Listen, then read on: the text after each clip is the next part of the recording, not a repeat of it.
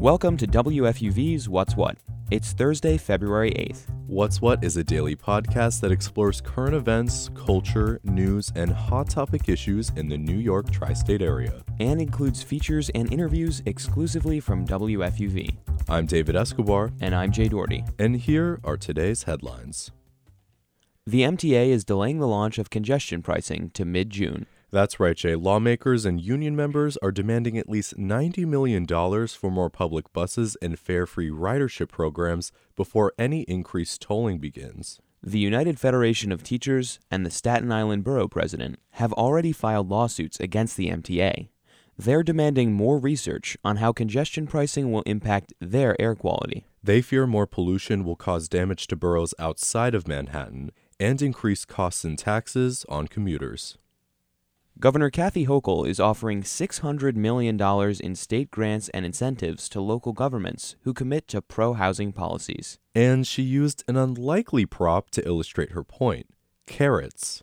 The carrots represented grant money that could be awarded to different parts of the state who would enroll in her pro housing community program launched last year. The program currently gives individual New York towns bonus points on state grant applications if they're deemed a pro housing community but Hochul wants to make a pro housing certification a baseline requirement for local governments who want to earn certain grants. This presentation is part of the governor's push to create new affordable housing in New York. She's hoping to create 800,000 new units of statewide housing over the next decade. Hochul says she hopes this move will help lower the high cost of housing for New Yorkers everywhere. Lunar New Year will begin this weekend. But ahead of the holiday, the Met introduced New Yorkers to some of the customs and traditions behind the celebration. WFUV's Emma Murphy has the story. In just a few days, we'll be saying goodbye to the rabbit and welcoming the Year of the Dragon. Lunar New Year is one of the biggest holidays in Chinese culture. And even though celebrations last for about a week, the Metropolitan Museum of Art is already getting an early start to the festivities. Before turning the calendar to the Year of the Dragon, the Met held its sixth annual Lunar New Year Festival. The event features crafts, musical performances, art exhibits, and traditional dances. Heidi Holder is the chair of education at the Met. She says the event is meant to welcome everyone, no matter how much they know about the holiday. For many people, this is a very easy entry point into Lunar New Year and celebrating Lunar New Year and understanding that it is something that happens throughout Asia and other parts of the world. Last year, almost 18,000 people attended the event, and Holder expects this year to be a similar number.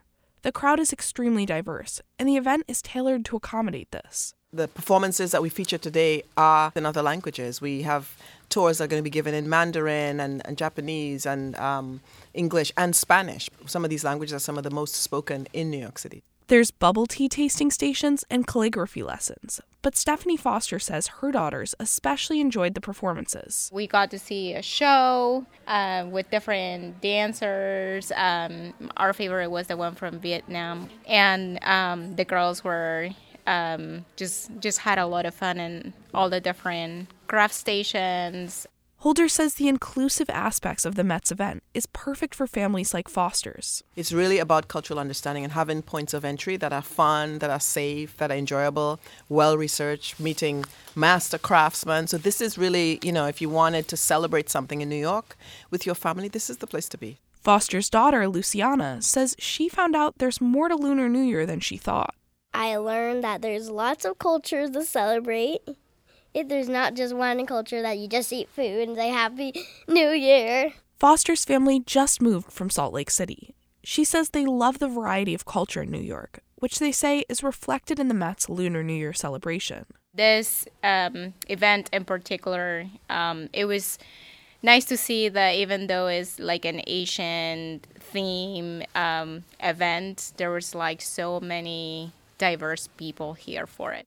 Lunar New Year officially begins this Saturday and runs through the week. Emma Murphy, WFUV News. That was WFUV's Emma Murphy talking with New Yorkers celebrating Lunar New Year at the Met. Alicia Keys and Swizz Beatz' personal art collection is coming to Brooklyn. The couple is partnering with the Brooklyn Museum to create an exhibit called Giants. It'll feature the work of artists like Jean Michel Basquiat, Gordon Parks, and Kehinde Wiley. The exhibit will also teach visitors more about the lives of Alicia Keys and Swizz Beatz, as well as the contributions they've made to New York City's art community. Giants opens at the Brooklyn Museum this Saturday and runs through July 7th.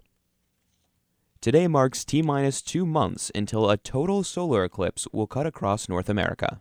And if you want to see the eclipse with your own eyes, sunglasses won't cut it. Instead, you'll need a special pair of eclipse glasses. These come with special lenses that are thousands of times darker than the ones in regular sunglasses.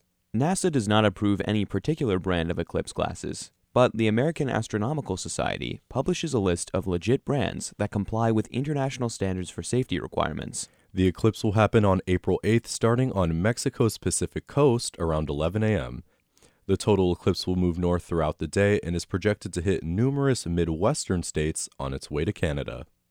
And now it's time for sports. WFUV sports reporter Ben Oppenheimer joins us now to give us the latest in sports this week. Ben, it's great to have you on with us. Great to be here, guys. Thank you. So, there's a new sports streaming bundle that was just announced this week, and it looks like it caught many off guard. Can you fill us in on that? Well, Jay, this past Tuesday, Disney, Fox, Warner Brothers, and Discovery announced a partnership to create a sports streaming service that will launch this fall. Fox chief executive Lachlan Murdoch says the idea of the new service is to capture the attention of the millions of young adults who have never subscribed to traditional cable. And this is a step up for devoted sports fans, because traditionally, games have only been accessible with subscriptions to cable or satellite services. This new package allows consumers to get around those subscriptions, which will be another loss for cable companies. We've already seen a few streaming companies get involved with sports. Amazon now has exclusive rights to Thursday Night Football, and Max has been live streaming NBA games this season. Subscribers to this new streaming package would also have the option to bundle their subscriptions with other streaming platforms such as Disney Plus, Hulu, and Max which would help manage the costs for cord cutters. Definitely a changing landscape in the sports media world. It's going to be interesting to see what happens with that. But I want to move over to football. You already know who I'm rooting for, Ben, but what can you tell us about this weekend's Super Bowl? Well, I can tell you this, David. It's not going to be an easy game for your San Francisco 49ers. They'll be facing off against the Kansas City Chiefs in Super Bowl 58 this Sunday at 6:30 p.m.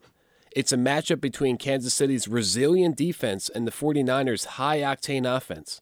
Another storyline is, of course, the perennial Pro Bowler quarterback, Patrick Mahomes, facing off against Brock Purdy, who's been called Mr. Irrelevant as the last pick in the 2022 draft. And this isn't the first time the two teams have ran into each other in the big game. Super Bowl 54 in 2020 ended with the Chiefs winning 31 to 20. Kansas City's appearance this year is a continuation of their excellence as a franchise. The Chiefs are looking to pick up their third Super Bowl win in five years. And for my sake, I really do hope that's not the case, but either way, I can't wait to tune in. Ben Oppenheimer is a reporter with WFUV Sports. Ben, thanks so much for coming on today. Thanks for having me, guys. An estimated 200 million people will tune in to this weekend's game between the Chiefs and the Niners. But off the field, all eyes are on Chiefs tight end Travis Kelce and music superstar Taylor Swift. So, ahead of the big game, WFUV's Savannah Mitchell went into the city to see how New Yorkers feel about the pop star being involved with the big game. So, tell me, do you care about football? Love football. Couldn't care less. I think it's a part of American tradition to really enjoy football. I feel like it's always the talk of the town. I love football, love the Super Bowl, love the Chiefs. I think it's really boring. I love it. I'm crazy about it. I grew up thinking and playing football. I'm one of those people where I think the Monday after the Super Bowl should be a holiday. So. And I think that football is for girls too. Oh, Period. and what about Taylor Swift being involved in the Super Bowl? Is, is she coming to the Super Bowl? Let's let's see. You know who cares? I mean, I don't care. No, I think people are making a big deal out of it. She's just Travis Kelce's girlfriend. Not only does the people that watch football watch it, the people that love her watch her watch football. So it makes it a little bit more interesting, and more people is really getting into it now. So it's all right. Taylor Swift, yeah, she's part of the Chiefs now. I love it. I think it's great for everyone involved, except for obviously the old white men. like the very dude people that are like, boo Taylor Swift, boo Taylor Swift. I think that's a little corny on them. I feel like people watch the game to watch the game, not to see like a pop star every two seconds, you know? I don't care about her being at the football game because uh, she's not a football player. I told Well, a her lot just of people probably turned into Just to see her. just to see her there. Yeah. So they saying that It's they accumulated a lot of money. more money her, because of the fact her being she was there, present. and all she did was this. Just oh, huh? Women be like, nah, you got football. But now they'll sit down and watch. Coach Taylor Swift is there. That was WFUV's Savannah Mitchell talking to New Yorkers about this year's Super Bowl.